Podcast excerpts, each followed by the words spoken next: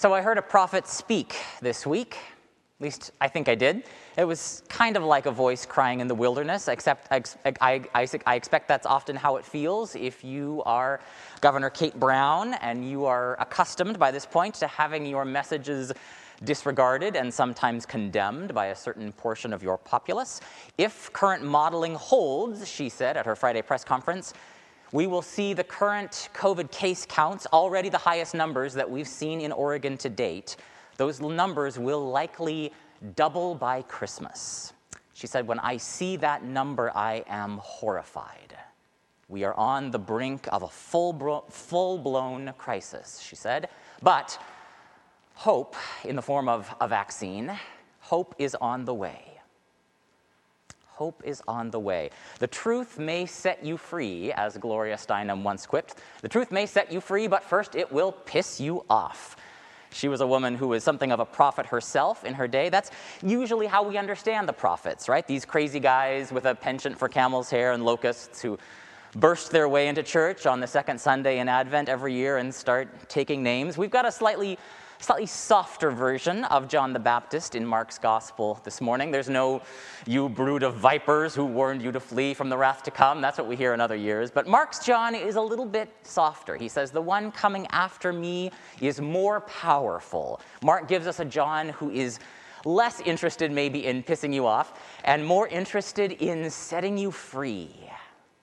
I'll admit, I'm a little bit relieved with everything that's going on in our world right now, I'm a little bit relieved to have a series of prophetic voices this morning less interested in telling me how miserable I am.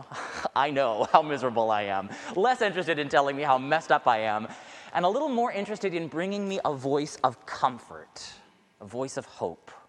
Second Isaiah says, Speak tenderly. Speak tenderly to Jerusalem. Speak tenderly to my people. Tell them that they have already paid their penalty, that they have received double for all their sins. They've had a really hard year. And things are going to get worse. things are going to get worse before they get better. But, Isaiah says, but hope is on the way. Comfort and hope. That's where 2nd Isaiah begins. This, this anonymous prophet who wrote 2,600 years ago, under, when, the, when the nation of Judah, the people of Israel, were in some pretty dire straits, some scholars have speculated that this writer, 2nd Isaiah, Deutero Isaiah is how we sometimes refer to this writer. This is the part of the book of Isaiah that we heard this morning, the part that begins with these famous words Comfort, O comfort my people. And some scholars have suggested that 2nd Isaiah may actually have been a woman because there's some very distinctive imagery that this prophet uses for God in the 15 or so chapters attributed to him or her. They contain a lot of maternal images, not a, not a common set of images for an ancient Near Eastern deity in the 6th century BCE. That theory is it's more than a little bit gender essentialist.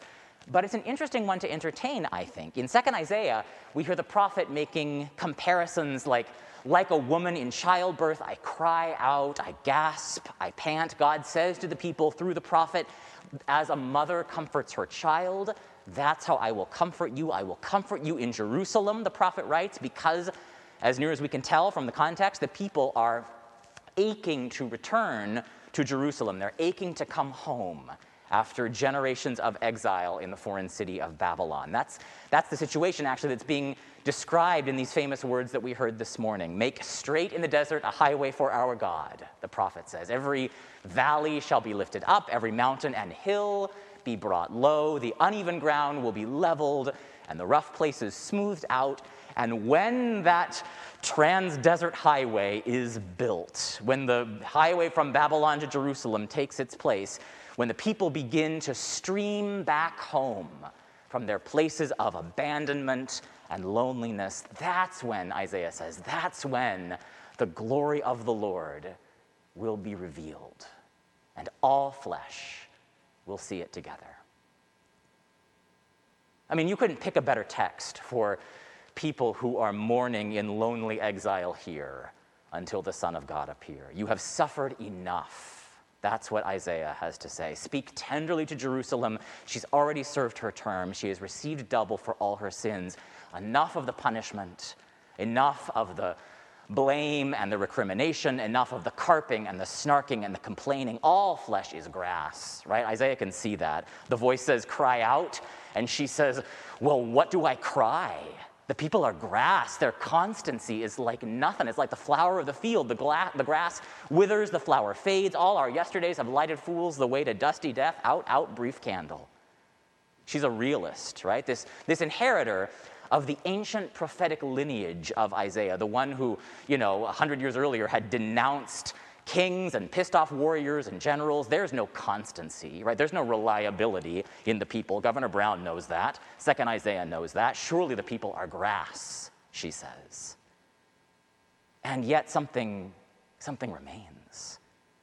And so this writer, second Isaiah, whoever he or she was, pulls this word from the ancient part of her tradition. She kind of recontextualizes it. We might say, in some ways, invents a new word or, or takes an old word and gives it a whole new meaning. She says, Get up to your high mountain, you what? You news teller, lift up your voice with strength. You, you herald of glad tidings. That's the way our text translates it. A more literal translation would be like, you smooth and rosy faced messenger. That's actually what that word means in its most ancient sense. The ancient root, bassoir, seems to have something to do with like making somebody's face smooth.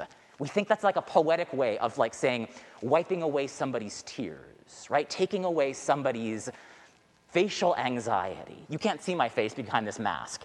But imagine, right, like if somebody took a cloth over all my wrinkled, naughty, anxious, teary face and just wiped me smooth, right? That's what that word means. Lift up your voice with strength, tear wiper. That's the word that several hundred years later, translated into a different language, a different anonymous writer, tradition calls him Mark, is going to set down at the beginning of his text. Evangelion is the way Mark translates it that comes down to us through a lot of different historical machinations as the English word gospel or Godspell. That's good news, the faith smoothing news, the tear wiping news that John the Baptist is the first to announce in the wilderness, right? It's not that far off from the gospel that that anonymous prophet, second Isaiah, gave to the people 700 years before. Here is, we might say, the original gospel, the original good news, before it gets perverted by contemporary preachers trying to use it as a cudgel to make you behave. The original good news came to people mourning in lonely exile. And the good news then was this Here is your God. That's what 2nd Isaiah says to her people. Here is your God. God is coming with might God's reward is coming along with him. God's going to feed God's flock like a shepherd. God will gather the lambs into God's arms, carry them in God's bosom. Literally, that's like the fold of God's garment, right? God will gently lead the mother sheep. It's, it's the moms, according to 2nd Isaiah, right? It's the moms who are going to lead this thing. The highway that God is preparing is like a, a million mother march to the sea. The people are returning home. And 2nd Isaiah insists it's the mothers who are going to lead the way. I mean, if that doesn't, like, if that doesn't get you up and out of your seat, I don't know what will. With, with case counts on the rise, with death swirling all around us, with heartbreak and loss and pain and grief and exile dogging our everyday, here is our original gospel, the first good news to be preached, the first wiping away of tears and smoothing out wrinkled brow messages. Your God is here. Your God is already here. Your God is already at work among you. Your God is not slow about keeping promises, as some think of slowness. Your God is patient with you, gentle with you, like a mother who never stops loving her kids. Second Peter says, Your salvation will come through patience. when I learn patience, I am saved. So often, it seems the prophets, you know, we think of them as the guys who have the angry word, the, de- the denouncing word, right? And, you know, God knows sometimes we need to hear that harsher reality, the wake up call that truth often demands, the pissing off in order to set us free. But on the other side of that prophetic off pissing, for people who mourn in lonely exile here until the Son of God appear, there is also this message of comfort And that's actually where the word gospel starts. Until the news is good news, it's not the gospel. Until your heart lifts by beauty and truth that inspire something new in you, it is something less than the gospel that you are hearing. The truth may indeed piss you off. Sometimes that's where it starts. But there are these fierce mama bears in our tradition who are ready to lead this thing, who are preparing even now for the new world that is awaiting us on the other side of this darkest of nights. And the ancient prophecies of 2nd Isaiah, I think, are about to come true for us too. Yet again, children are being born to us, sons and, daughter, and daughters given to us. And it's the moms, it turns out, it's the moms. They're actually the original prophets, right? The ones who know how to tell you the truth in a way that can both piss you off and set you free. My mother knows how to do that. Maybe yours does too. I want to stop thinking about prophets as like these crazy, you know, doomsday guys yelling in the wilderness. I want to start thinking about prophets as people who know some of the hardest pain a body can endure, the pain of childbirth, right? Those are voices that I think for a long time we thought we were lost to history.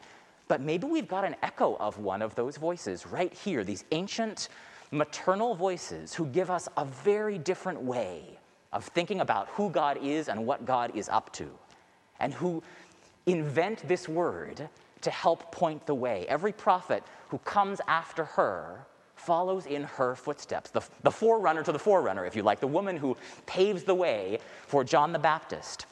And nothing that John has to say is more profound than what this original prophetic mom had to say, which got echoed hundreds of years later by another mom, a, one, a, woman who ran to meet her cousin Elizabeth, the one who was carrying John the Baptist in her womb. And Mary said, God is here to cast down the mighty from their thrones and to lift up the lowly, to fill the hungry with good food and send the rich away empty handed. That's that's an echo of that original prophetic text. Every valley is being filled up, every mountain and hill is brought low, the long crooked is finally being straightened out, and the rough places are being smoothed. Right? It's an echo of that gospel idea.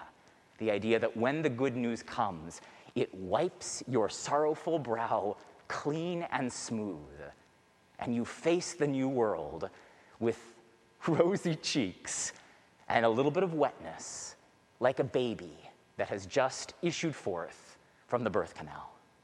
That's the echo of that idea. This is actually what the gospel is all about. You wipe away the tears, you hold the sobbing child a little bit closer, you fill the hungry ones with the choicest meat, you lift up the forgotten and despised. That's when we see the glory of the Lord being revealed, when all flesh sees it together. For the mouth of the Lord, right? The mouth of the, the prophet, the mouth of the mother hath spoken it.